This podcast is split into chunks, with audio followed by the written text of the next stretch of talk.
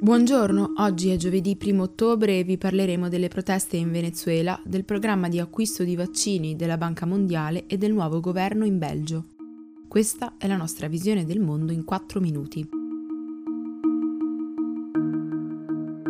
Il Venezuela è scosso da decine di proteste di cittadini esasperati dai continui blackout, dalla carenza di acqua, dalle file eterne alla pompa di benzina e dalla penuria di beni di consumo e servizi pubblici. Le manifestazioni hanno coinvolto finora almeno 19 stati su 23 e dall'inizio del 2020 sono stati almeno 214 i cittadini arrestati, secondo l'osservatore Foro Penal, 50 solo negli ultimi giorni. Lo scorso 16 settembre il presidente venezuelano Nicolás Maduro e i suoi ministri sono stati accusati di probabili crimini contro l'umanità dagli inquirenti dell'ONU, che hanno condotto un'indagine su 3.000 casi di presunta tortura da parte delle forze di sicurezza. Circa un anno fa i venezuelani scendevano in piazza per spingere alle dimissioni Maduro e in supporto del leader dell'opposizione Juan Guaidó. Ora però, dopo i mesi di lockdown e le sanzioni statunitensi che pesano soprattutto sul settore petrolifero, i cittadini del Venezuela sono stremati e impoveriti e chiedono solo condizioni migliori di vita.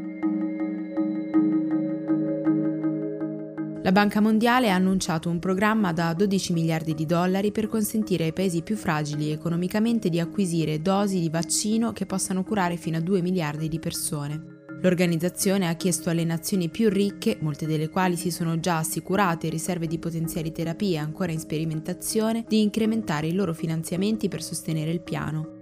Secondo la banca, infatti, l'economia globale non potrà riprendersi fino a che le persone non si sentiranno sicure di vivere, socializzare, lavorare e viaggiare senza preoccuparsi del virus. Intanto, secondo i dati dell'Osservatorio Nazionale della Salute, coordinato da Walter Ricciardi, negli ultimi mesi in Italia i contagi sono cresciuti soprattutto nel centro-sud.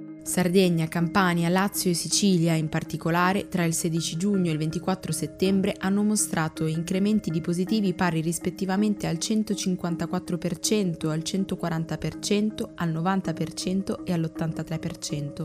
In Israele invece il Parlamento ha approvato una legge che vieta di organizzare proteste di massa durante il lockdown. Secondo gli oppositori del governo, questo provvedimento vuole sfruttare la crisi sanitaria per mettere a tacere le manifestazioni che chiedono le dimissioni del primo ministro Benjamin Netanyahu e che si stanno diffondendo in tutto lo Stato. Infine, secondo l'ultimo rapporto dell'Office for National Statistics in Gran Bretagna, nel secondo semestre del 2020 si è verificato un crollo record della produzione economica.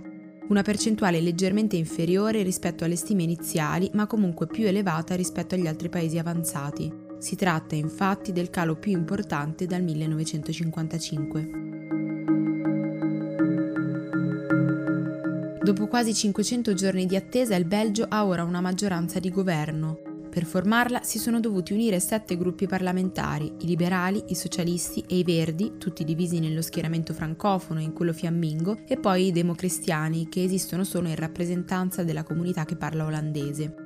I nazionalisti fiamminghi, che alle ultime elezioni del maggio 2019 presero il 16%, ovvero la percentuale più alta, non saranno in coalizione e nemmeno l'estrema destra, che allora raccolse il 12%. Il primo ministro sarà il fiammingo Alexander De Croo, che oggi si insedierà e sostituirà l'esecutivo di minoranza che ha governato in via emergenziale dal marzo di quest'anno a causa della pandemia.